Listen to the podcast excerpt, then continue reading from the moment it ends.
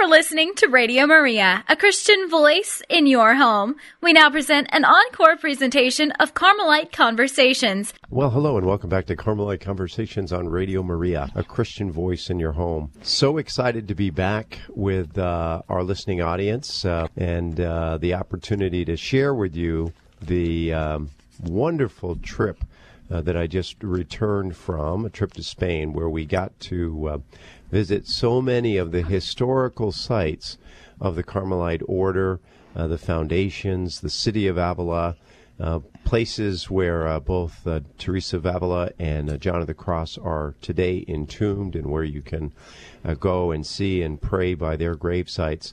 A wonderful experience, and I, I have a lot to share. And I know Frances uh, Harry, who is with me here in the studio, I know you're excited to hear some of those stories. Oh, definitely. I, I can hardly wait. I've been waiting for a couple of weeks, and I'm very excited. I'm so glad you're back, and I know we're in for a real treat to, um, on this program. Well, before we get to that, let's uh, do what uh, we always do, and let's begin. Let's offer ourselves up to our Blessed Mother, uh, to the great saints of our order, and uh, begin our, our uh, discussion, our conversation in prayer. In the name of the Father, and of the Son, and of the Holy Spirit. Amen. This comes from um, a letter of St. Teresa of Avila.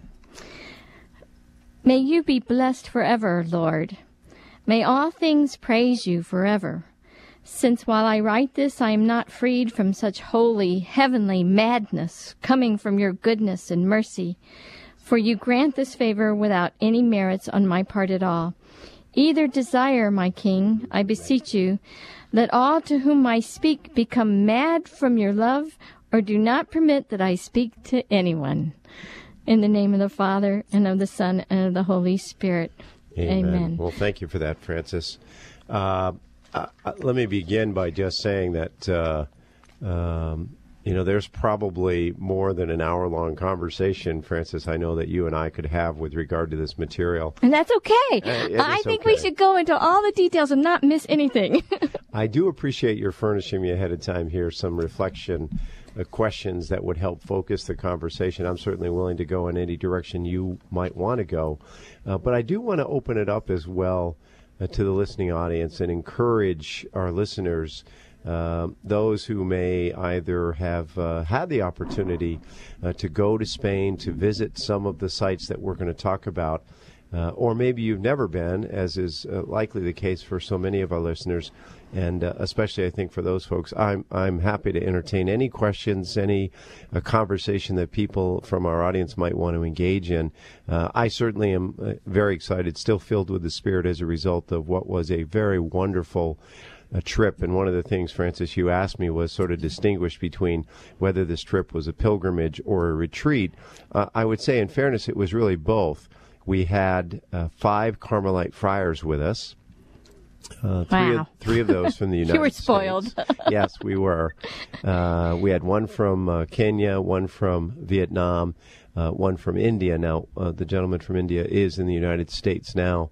Um, and of course, we had uh, two from Holy Hills. So we really were blessed, and they did offer us conferences on a number of days throughout the 11 days that we were in Spain together, in addition to the pilgrimage, which I would really characterize more as sort of a cultural uh, pilgrimage, culture in the sense that we combined history and culture and um, an understanding of the, uh, the the countryside that we were um, uh, visiting with the uh, contribution that it made to spiritualite, spir- uh, Carmelite spirituality, and and in that sense, it was a cultural uh, journey as well. But nonetheless, uh, very fulfilling, very exciting, and I'm, I'm happy to respond to any questions you have. Well, this pilgrimage was entitled Footsteps of St. Teresa of Avila and St. John of the Cross. So you're following in their footsteps. And what I found interesting, yes, um, you're, you're talking about it being a pilgrimage and a retreat because you had conferences on it. But, you know, in this pilgrimage, you know, you're, you're out there visiting. So it's, it's an outward journey that takes you to the interior journey. So you Yeah. got the best of both worlds with the retreat and pilgrimage. And you started in Spain in Avila. We we did. We landed, of course, in Madrid, uh, the major city. Uh, Avila does not have a an airport uh, uh, of any kind. uh, you would arrive in Madrid and then drive uh, a little less than an hour, I think, if I remember right. We were a little sleepy by that time, so, but I think it was about an hour to get us to Avila. Avila is a remarkable city. In fairness, and I got to visit. Uh, you know, a couple of major uh, locations. I, of course, did not go to Barcelona, which has its own reputation um, a, as a resort area, but did see Madrid and saw a number of other uh, major cities in Spain. I, I can't imagine if somebody were to ask me, you know, where would they want to go in Spain, that Avila wouldn't be my first recommendation, and not just for the Carmelite connection, but the beauty of the city is remarkable. It is literally a medieval city. Um, perfectly retained. The wall around the city is perfectly retained. In fact, uh, we were told that um, other than Avila, there's only one other uh, city like this in Europe that's in southern France, um, where the uh, pristine um, um, remnants of the original uh, city wall are still in place in the way that yeah. they are in Avila. Well, of course, I followed you every day online by looking at pictures of all these places and, you know, with you in spirit. And I want to thank you for praying for all of us here at Carmelite Conversations and Radio Maria and all the listening audience. We really appreciate that.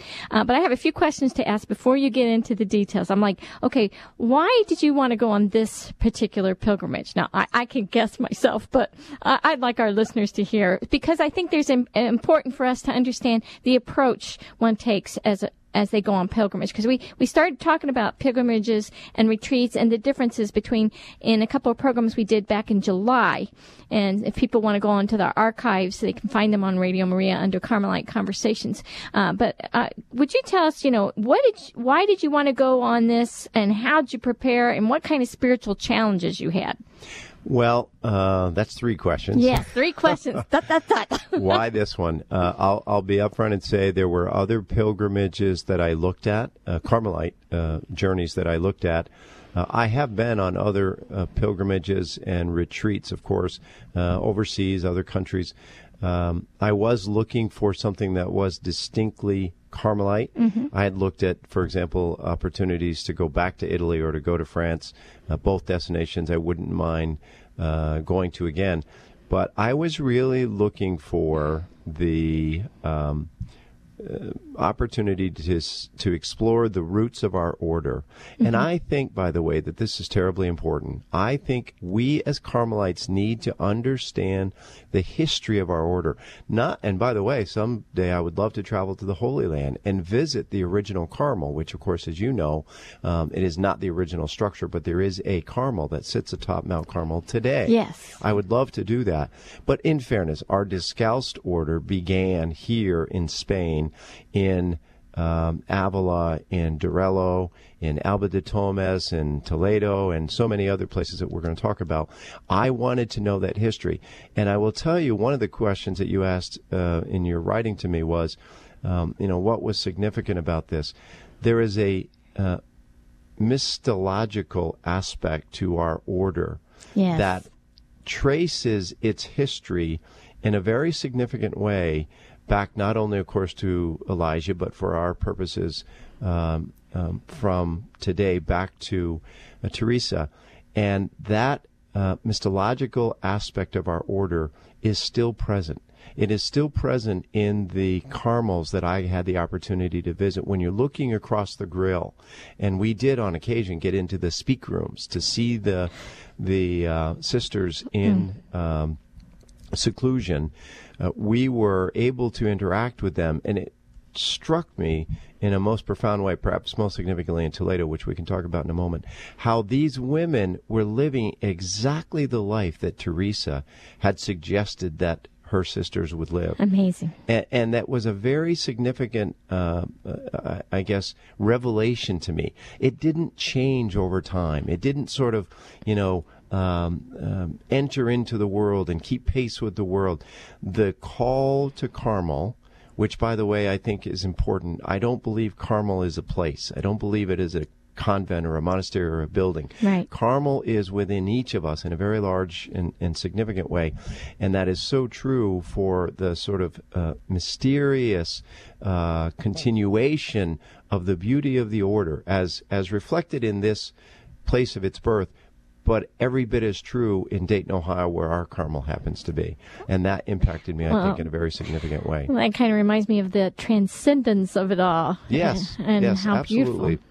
And No. you got to see these nuns that were, you know, living this life in, in such pure spirits and, and all together there. I'm sure that had to be pretty amazing. It was, and I, I was amazed. Of course, you asked, um, you know, why this one. I think another answer would simply be Father Chowning, Father Daniel Chowning, who was uh, leading this retreat. Who himself has lived in Spain? He studied in Spain. He's he's resided in some of the um, uh, Carmels, the Friar Carmels.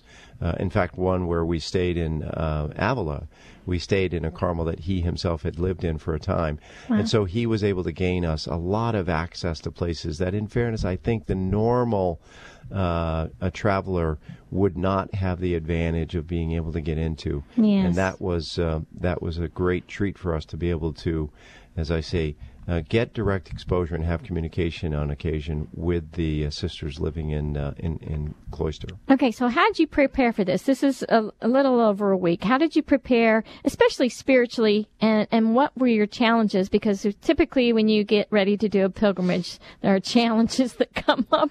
And I know one personally, one that you talked about with your business that, uh, you know, life around you sometimes gets a little messy right before you go do something like a wonderful pilgrimage. Well, I read, uh, I reread major sections of uh, Teresa's life, her her own work, uh, which was recommended by um, uh, Father Chowning to all of us that were going on the group uh, trip, uh, because I thought that was important to understand the geography, to understand.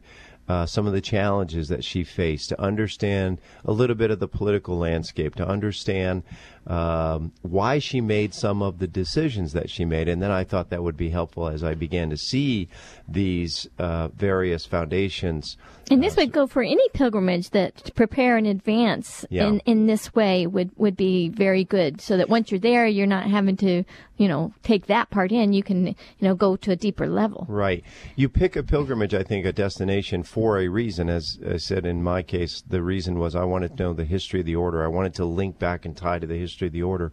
Um, and, and so my preparation was to read about that foundation, to read that history. Uh, likewise, I read um, uh, Father Kieran uh, Kavanaugh's biography of John and the Cross, because that relates a lot of not only John's historical uh, experience in in uh, moving to the order from uh, the um, the uh, Okarms, but also uh, ties in uh, his prayer experience and his growth and his spiritual maturity. So that was very helpful in seeing John's development.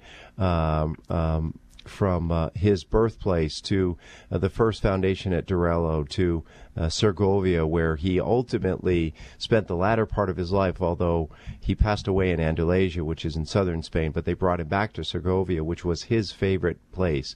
So seeing those uh, locations as they sort of um, you know, uh, revealed themselves in our trip, and then being able to tie that back to those two sources of reading. I also read uh, there's a wonderful ICS publication on John, which is also full of pictures, so it was able to give me a little bit of a landscape of what I could expect to see once I got there. All right. So now, and the On, challenges. on challenges, it inevitable, right? When you prepare uh, to go and seek graces in the way that a pilgrimage typically uh, provides them, um, you must expect challenges. I had some back and forth with uh, Father Chowning on this issue.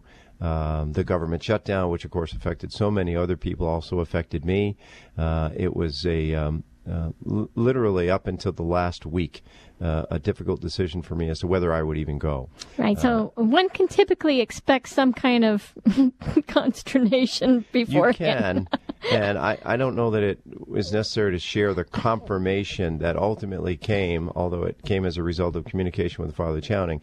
Uh, but at some point, I simply knew this was the right uh, thing to do. My wife, by the way, had been saying it was the right thing to do all along. So Me too. uh, I, as did Frances. Frances just wanted me out of the studio for a while. To be fair. Okay, and which saint did you take with you? I know, I know you had Teresa and John there, but did you take your favorite Blessed Elizabeth oh, of course, with you? Yes, I took Elizabeth with me as always, and I, you know, of course, Elizabeth uh, hails from France, but um, she uh, had such devotion to John uh, that um, uh, it was perfectly appropriate, I thought, to have her there with me. Um, but certainly Teresa and John, and John in a special way, just because I, I also have a special relationship with with John. I um, I think I really got a sense. You know, it was one of the most powerful things is being in the very locations his birth house, which Yeah. is there, and they know where, um, in fact, he was born. A very small town, by the way, a sort of rough and tumble town out in the middle of uh, nowhere, uh, Fontiveros. Um, being in Toledo and being at the location where he was held prisoner in Toledo and seeing where he escaped. Did you get to see his little prison cell? No, that's not there anymore. It's Okay. not physically there. It's been that portion of that uh, structure has been removed.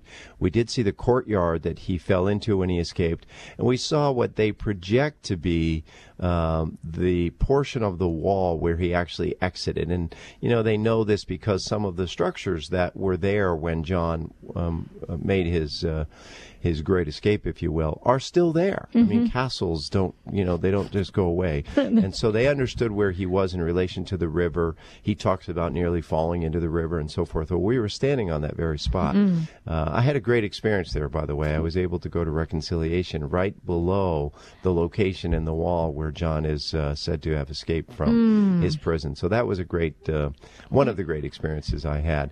Um, but um, you know the the uh, as I say the the ability to be in those very locations, and most especially in Segovia, uh, where John spent the latter part of his life, and climbing to the top of the mountain that he used to climb to, where there's a structure that he actually helped build.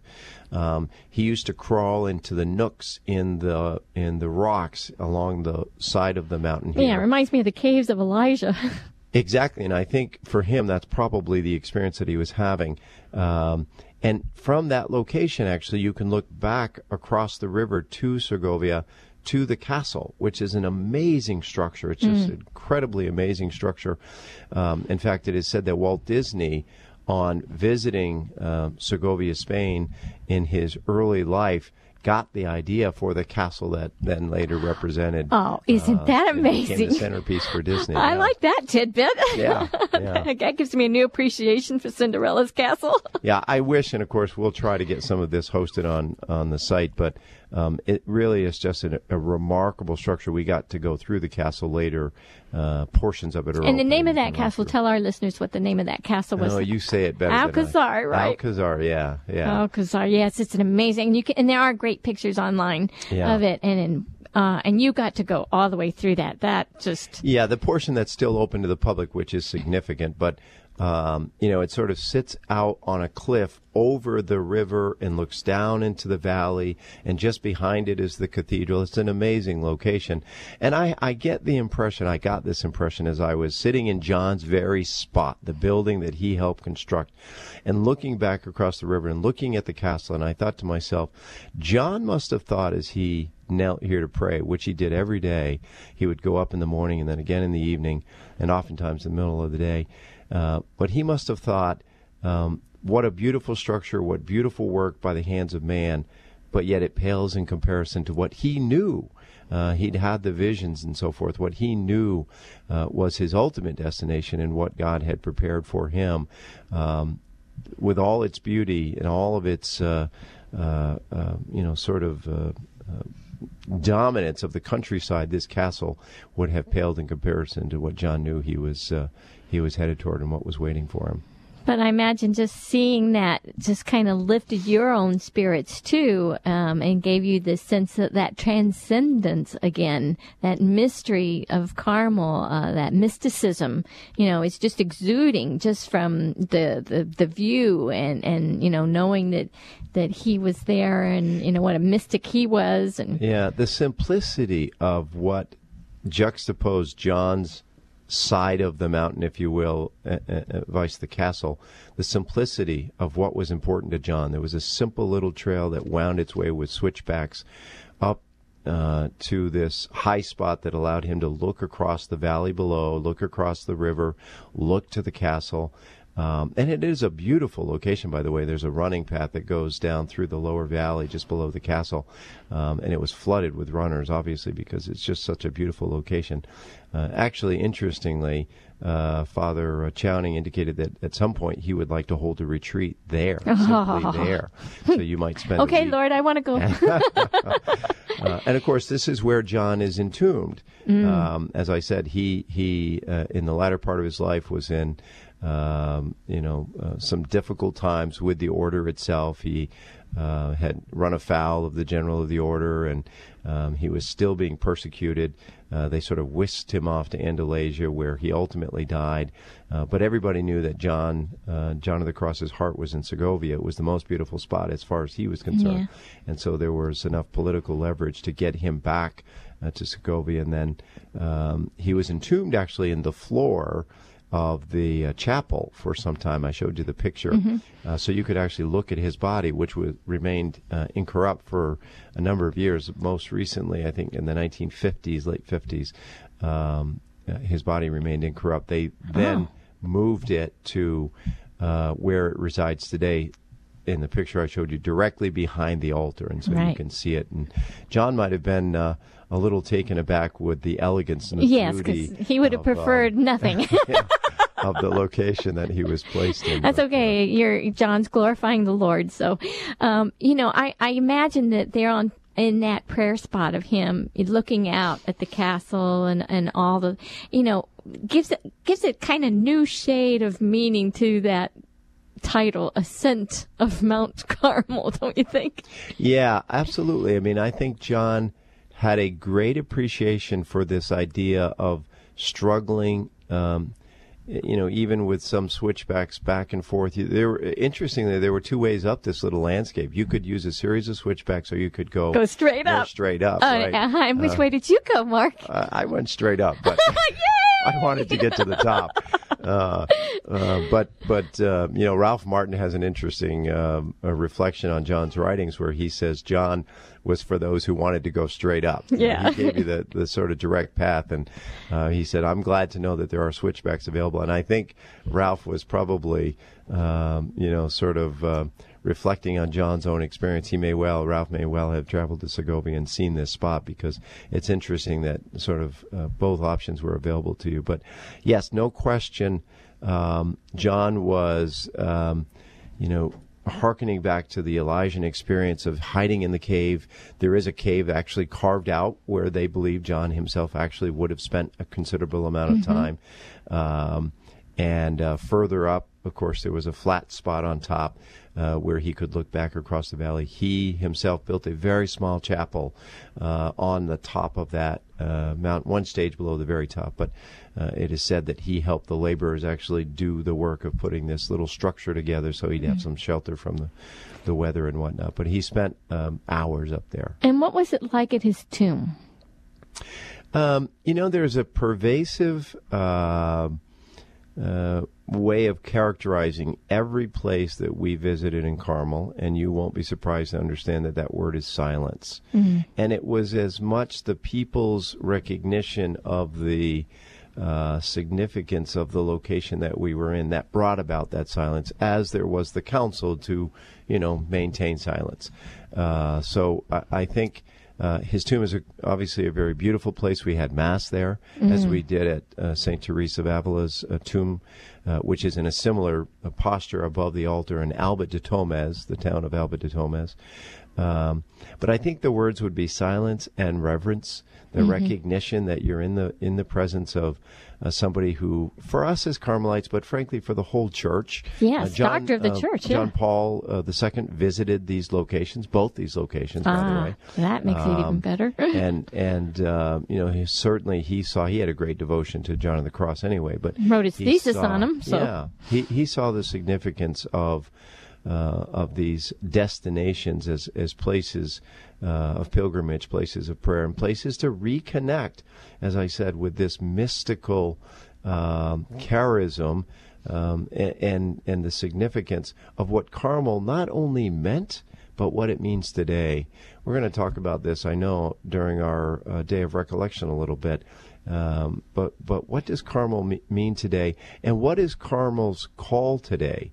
I think it's important sometimes, and if I can use more worldly terminology, for us to reconnect with our heroes, to reconnect with our past, to reconnect with the the champions and the founders and the people who gave us uh, this life in Carmel. And that's really what this pilgrimage for me was about. Back to your earlier question, it was reconnecting with my roots. Yes. Uh, they may be 500 years old, but but those roots are very important, and I think it's important for all of us if we're in Carmel to reconnect with our roots, the geography of the mystical experience, as well as the uh, um the significance of a of a number of key locations uh, that represent the founding of our order. Well, you know, um, we need to take a little bit of, of a break. And when we come back from the break, I think we need to focus on Teresa a little. And I can tell the way this is going, we're just going to have to have some more programs because I've got lots of questions for you. But anyway, we're going to take a few minutes break and we'll be back in just a minute.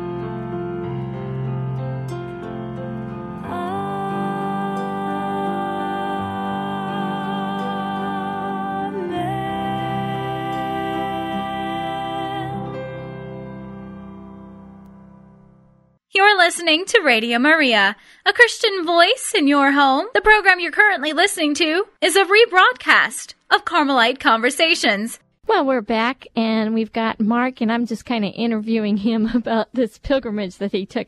And we've been talking about um, John the Cross and the places that he was at there. But now we want to focus on St. Teresa of Avila. And so, uh, talk about her and talk about Avila.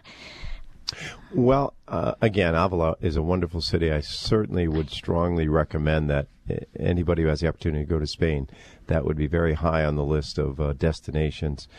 What uh, amazed me about Avila is its, as a city, its devotion to Teresa is every bit as rich and alive and enthusiastic, if you will, as what I imagine it would have been in the 1600s, 1700s, 1800s. Um, for example, on her feast day, I showed you some of the pictures of the procession that occurs on her feast day. Now, this city of 60,000, uh, and that includes inside the wall as well as outside the wall. By the way, I should say that inside the wall is the medieval city, which r- rests on the top of a, of a hill. Uh-huh. But when you descend and you go to the lower areas down where the river runs through the uh, valley. And that would um, be outside of the wall, right? Right. Okay. It, it's a normal city. It's okay. a normal modern day city. Uh, that has the same architecture and uh, and uh, buildings and so on and so forth. You might in neighborhoods that you would expect to find in any of the the major cities in uh, in Spain.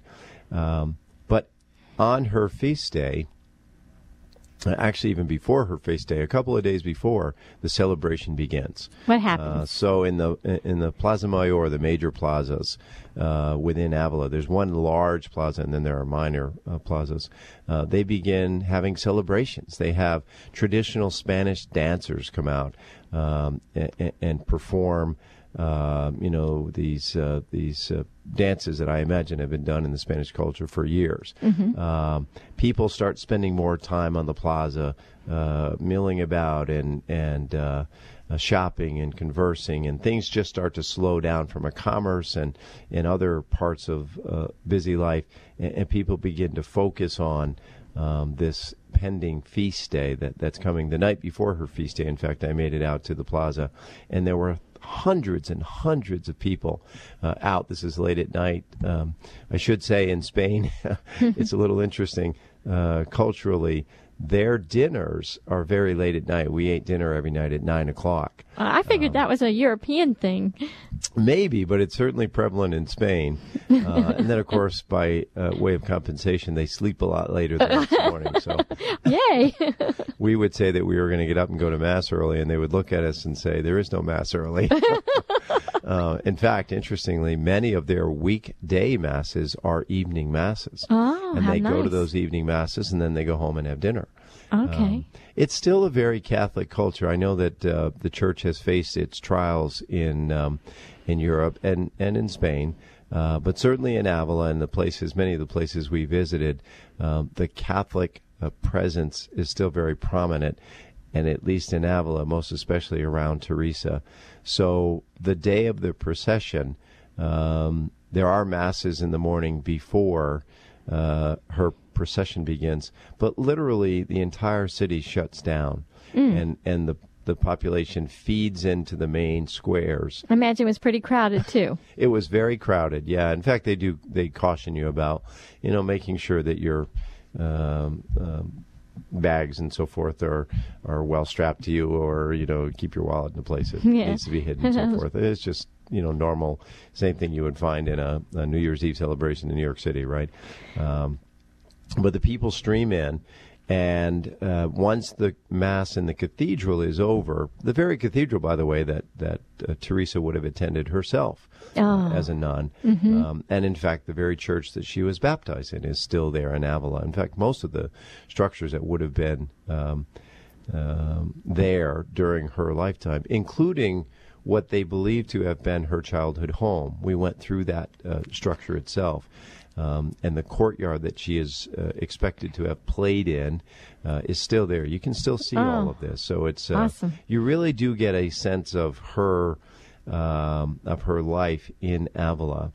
Uh, the procession begins after Mass with her coming. Uh, well, actually, there's a series of um, uh, marchers and uh, military uh, bands and uh, women dressed in traditional Spanish garb, and then the friars come out, and the professors and the local dignitaries of the town. I mean, this is you know what what you would expect to see at any major holiday parade in the United States. Only it's all focused on Teresa. And there's are there floats then?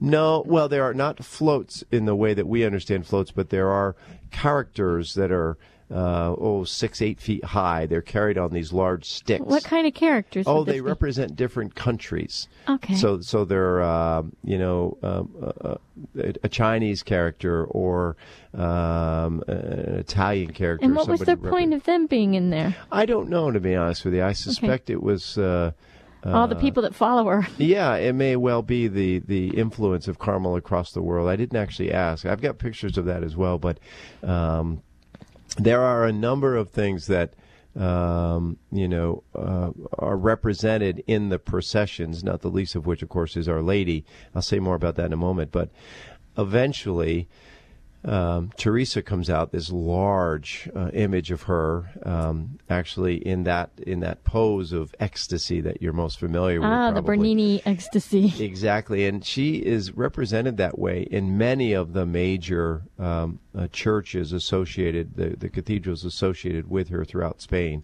but certainly in Avila.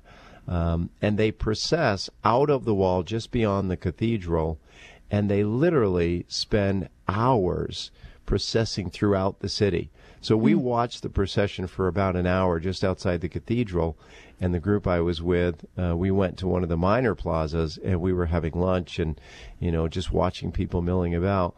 And sure enough, the procession came back around through that plaza. Wow. So they're at this for hours, um, and the Blessed Mother is following her, and then they go to. Is it? Is it? What? What statue of the Blessed Mother did they carry through? Uh, I don't remember the name, but it's Our Lady of Cuba. It's actually Okay. Our Lady of Cuba. It was explained to me. Okay. Uh, she has, she has pink uh, garb, and again, I have pictures of this. But um, um, again, as I said, I, I was told it's Our Lady of Cuba, and she has a great uh, Spanish tradition uh, to her. This this particular okay, that'd be interesting to find out about. yeah. Th- They process all the way back to the main church in Avila that is dedicated to Teresa. It's actually the one associated with the Carmel that we stayed in, where the friars live. Which was Saint Uh, Joseph or Duruelo? No, no, no, no. It was um, um, the uh, oh, I, well, it's Saint Teresa's. It's it's Saint Teresa's, but the uh, the I, I don't remember the name of the actual Carmel. You're putting me on the spot. I'm sorry. where we stayed. you, you have permission to have a blank mind at Yeah, the yeah, moment. yeah. she stays in that church throughout the day with the Blessed Mother. Uh-huh. And then in the evening, there is a play put on in the little courtyard that's out in front Oh. of that. And it's a play about her life. Oh, cool. And they talk, so they have actors and they have actresses. Her father's represented and priests are represented. And of course, uh, uh, St. Teresa is represented. Uh, we got to meet some of the these characters actually afterwards because they used the Carmel that we were in as sort of a staging since it's right uh, right nearby. And then they process out again from the church, and it's an amazing thing as all these people are standing around. Um, the Blessed Mother moves out into the square, and then Teresa comes out. They turn the Blessed Mother around, and they sort of, you know, move the the two large uh, images of them uh, slightly together, as if to say, you know, that they're, They're bidding each other farewell. And then the Blessed Mother turns and is walked out of the plaza, and people are cheering. It's uh, it's just an amazing thing. And I, I thought to myself, you know, one of the questions you had asked me, what what impacted you the most about Teresa and the experience of Teresa? It was this that sixty thousand people turn out for this event, um, and the uh, experience, the significance of her still in this city 500 years later, uh, and what it means to that city that uh, uh, Teresa Avila, of course, hails from uh, from their city. Uh, so th- that that was really quite a remarkable thing, and it's one of the things that I couldn't imagine are seeing here in the United States. You know, we certainly have feasts. We have the Feast of the Sacred Heart, and we have, you know, so many feasts that in in certain cultures and in certain cities are significant. Uh, but I don't think it was anything quite like what I witnessed in Avila. It was really pretty remarkable. Oh, I'm so glad you got to see that. yeah. All right, so so tell us some more. Um, you you got to go to Avila and and you see the city, and then you get to see St. Joseph's. Yes, we went to Incarnation first, which of course is where she uh, entered religious life. Right. And that you can see as you stand on the uh, outskirts of the of the city. And that's pretty large, right? It's quite large. Yeah, Incarnation is quite large. We went to mass there. That was our first mass uh, in Avila. Was at Incarnation, and you get to go into the room um, where uh, uh, Teresa. Uh, resided the cell that she resided when she came back to uh, be the prioress again at Incarnation. You know this history better than Yes. I do. Um, but uh, that that was quite an amazing experience because, of course, this is the place where she made the transition from the the uh, the old Carms, the ancient order, to the Discalced, right? By placing her shoes on the on the step and saying, you know, I'm I'm I'm moving on now. Um, this is much later, as she was sent back there. But the uh, the reform, of course, began with Saint Joseph's. Now, Saint Joseph's is just inside the wall of the city. And though it's beautiful now, it's relatively small, and you can well imagine that at the time that she founded it, as we know from the readings, it wasn't a particularly significant location. Right. Uh, but I can tell you that there is great devotion there at St. Joseph's to uh, St. Teresa and, of course, to the Blessed Mother. Um, we did not get to meet uh, the, the nuns there. They did meet with the friars, but that was one of the few locations where um, we didn't actually get to meet with them and go into a speak room. We did have our Mass on her feast day in St. Joseph's. Yes. So her first uh, Carmelite, Discalced Carmelite Foundation is in fact where we were able to h- hold Mass that day. And this is one of the advantages, as I said before, of, uh, of having uh, Father Chowning with us. Now, if you say that I said this, though he may listen to us, uh, I'm going to deny that I said this. But let me tell you this. Father Chowning is a little John of the Cross. Yes, he is. He really is. I, I will tell you at some other point all of the, uh, we may call them coincidences, but things that relate to uh, John of the Cross's life that then relate to Father Chowning's life, uh, not the least of which, of course, is his stature. Yes, I was going to say our listening audience may not know this, but Father Chowning is rather short. Yes. I can. That's one of the few that I can see eye to eye because I'm short too. yeah, yeah. Father uh, uh, uh, Fray John, uh, John of the Cross, of course, was only five feet. He's rumored to have been about five feet tall, and in fact, uh, Teresa, when she began, had just. Uh, uh, Fray Anthony and, and Fray John, and she used to say, "Well, I've got one and a half, um, you know, fathers with me." Yeah, but the question was, was she speaking about John of the Cross as being half because he was so short, or was she talking about the other one because he was half of a mind? Yeah. the mind was I not quite fully We- developed we as far as. probably don't want to speculate on that. Um, okay, so what surprised you about all these places uh, in relation to Teresa? Um, I mean, you, you got to her tomb, you got to where she was at incarnation and her first foundation, and you're hearing about her life and you're having conferences about her.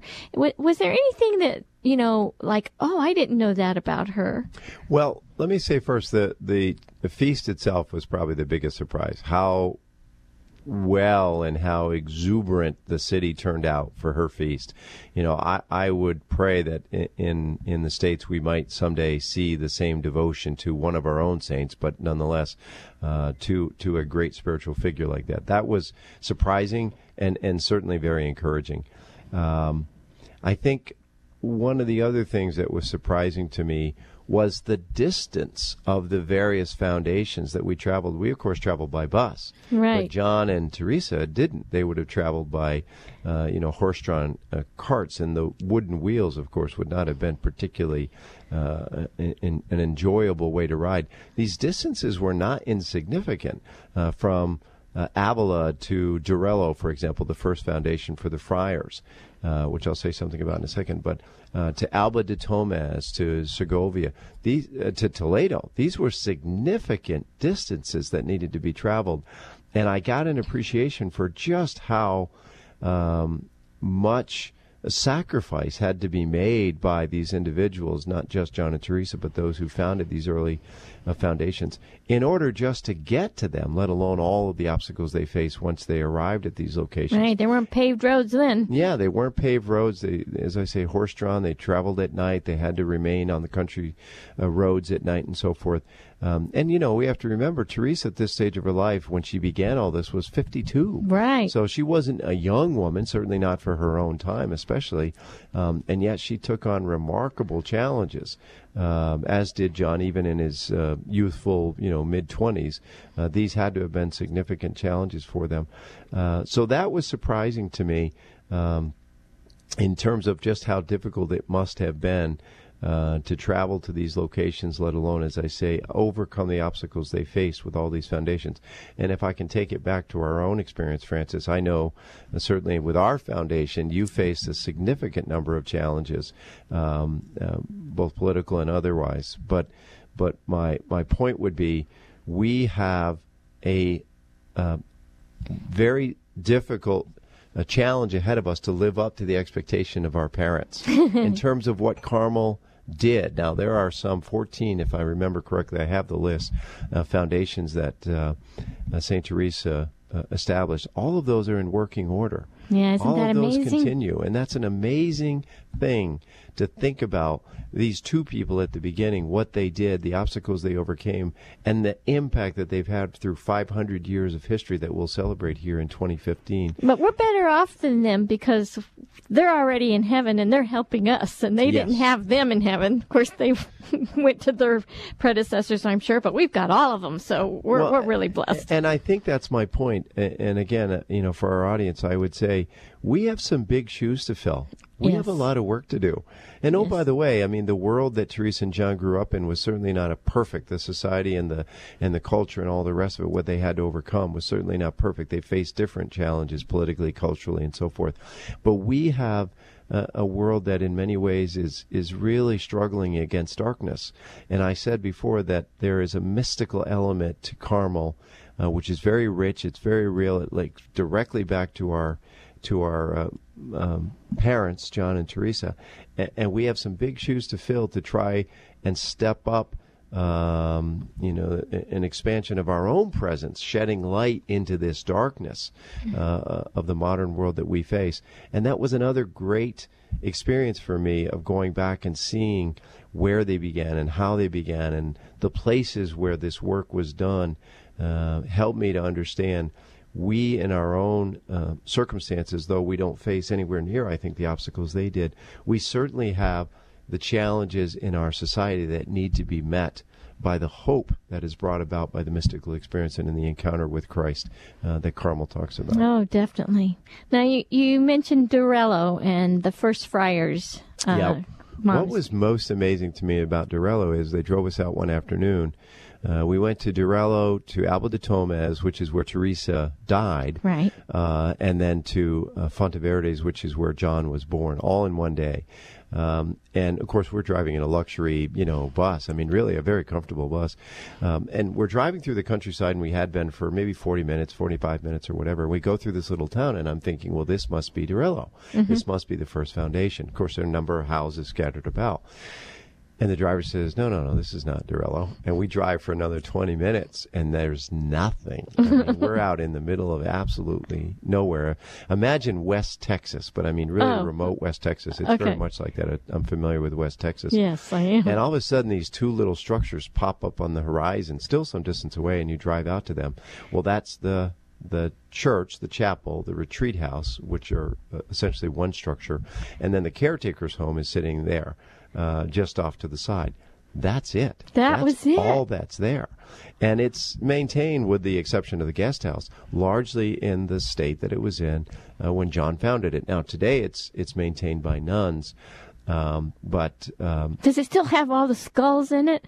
That you know? there were skulls there, yeah, in the chapel. did they tell you? I mean, tell our audience about that.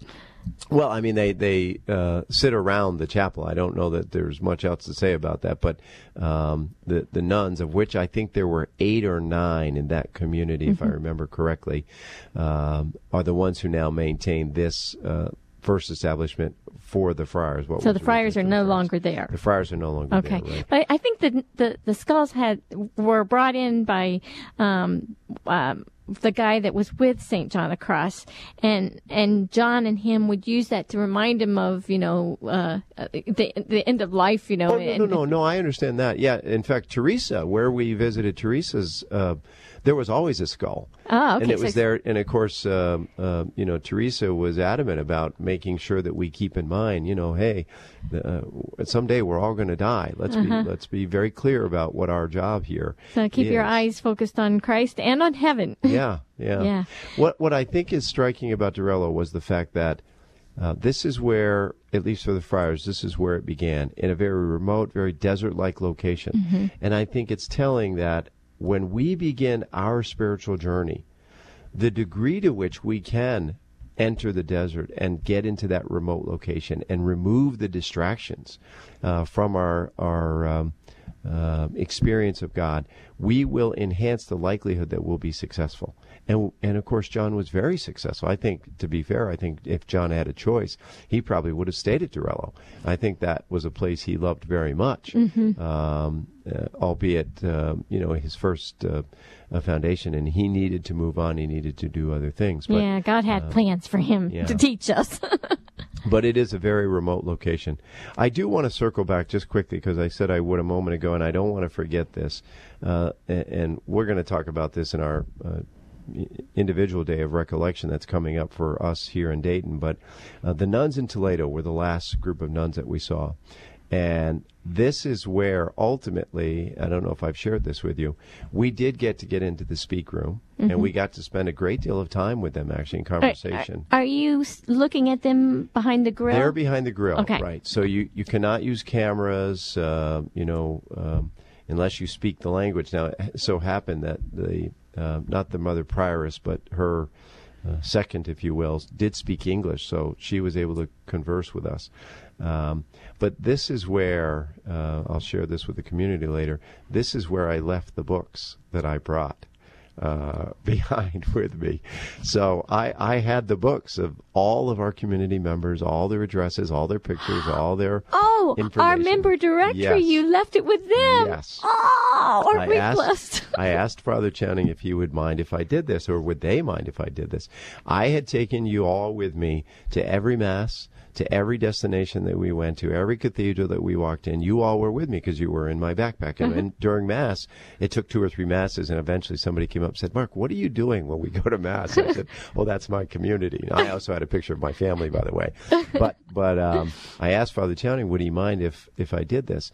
He went after Mass of course, we can't see the nuns during Mass. They're off on the side of the chapel. And he went and spoke with them and said, you know, this young man has these, and would you mind? And he wants you to pray for this community. And it happens to be in Ohio, which isn't far from Toledo in Ohio. Oh, yeah. You know? Lovely. so he was trying to draw a connection. And so later, we all worked our way up into the speak room where you're allowed to interface with, with the sisters. Not everywhere, by the way, but in Toledo, our last uh, visit, uh, they were very enthusiastic to speak with us. And they said, you know, who are these people? Somebody explain to us who are these people. So I was called to the front of the group of 30 and um, mother spoke to me in English and she was asking me, you know, who are these, and I'm explaining to her who they all were and, you know, what the significance of this was. And um, I, you know, had placed the books down on the counter. And before she walked away, she swept them back into the cage, uh, you know, behind the grill. And, and I asked through Father Chowning, I said, you know, will they, would they mind establishing a relationship and continuing to pray for our community.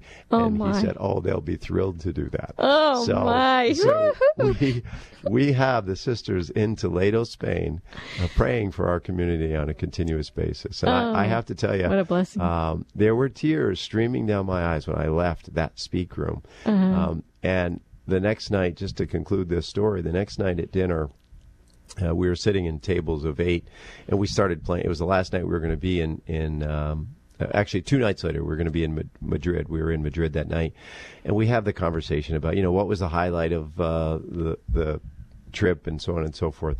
And to a person, at least at our table, um, the comment was when Mark put the pictures of his family and community through the the uh, grill, and the sisters took it and said that they would pray for him. Oh, yes, Uh, it was a very it was a very significant moment. So, Oh, goodness. but, but, you- but but again, just to close that out, the linkage of Carmel not being a place, this mystical connection to our mother and our father, and the connection between this one young uh, Carmelite traveling on a pilgrimage to a faraway land and, and being introduced to our sisters, our parents in a large way in Toledo. And they're agreeing, yes, we will pray for you. We will enfold you in our, uh, uh, our daily encounter with God and we will remember you and we will lift you up. Mm. There is something about that that is so powerful.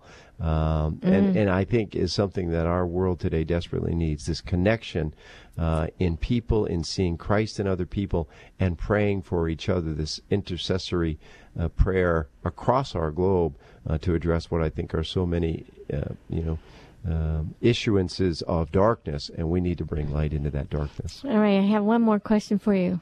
Can we continue this conversation next week?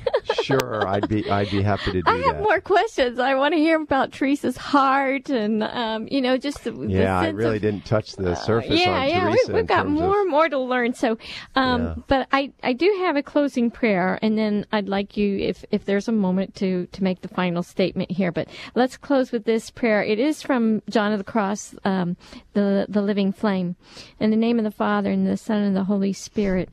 Amen.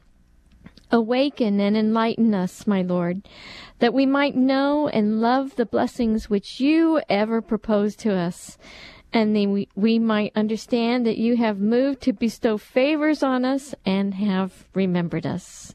In the name of the Father, and the Son, and the Holy Spirit. Amen. Well, Frances, if there's one comment I'd make, it's actually a repeat of one I made a little earlier in the in the uh, discussion, the conversation.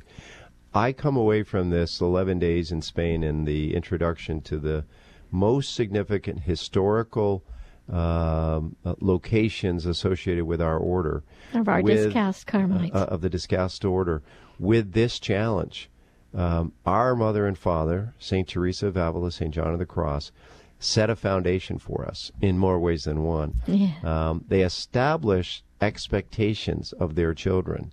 I saw that played out in a Carmel in Toledo and felt in a very powerful way the mystical connection between all of us.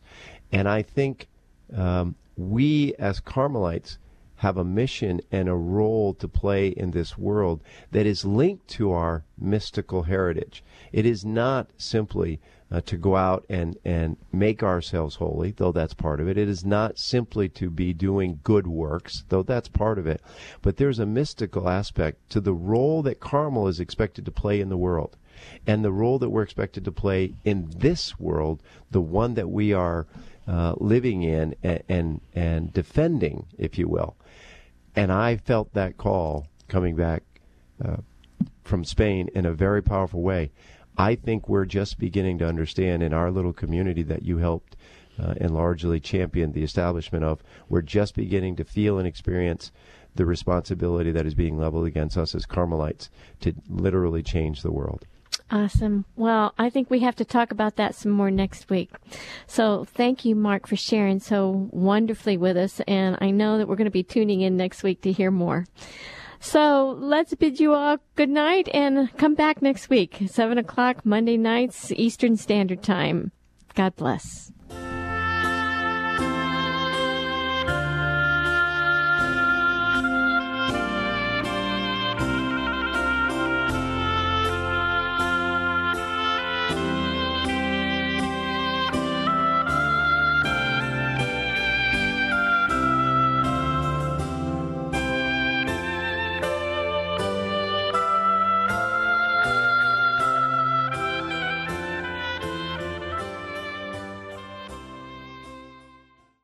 Listening to Radio Maria, a Christian voice in your home. The program you just heard was a rebroadcast of Carmelite Conversations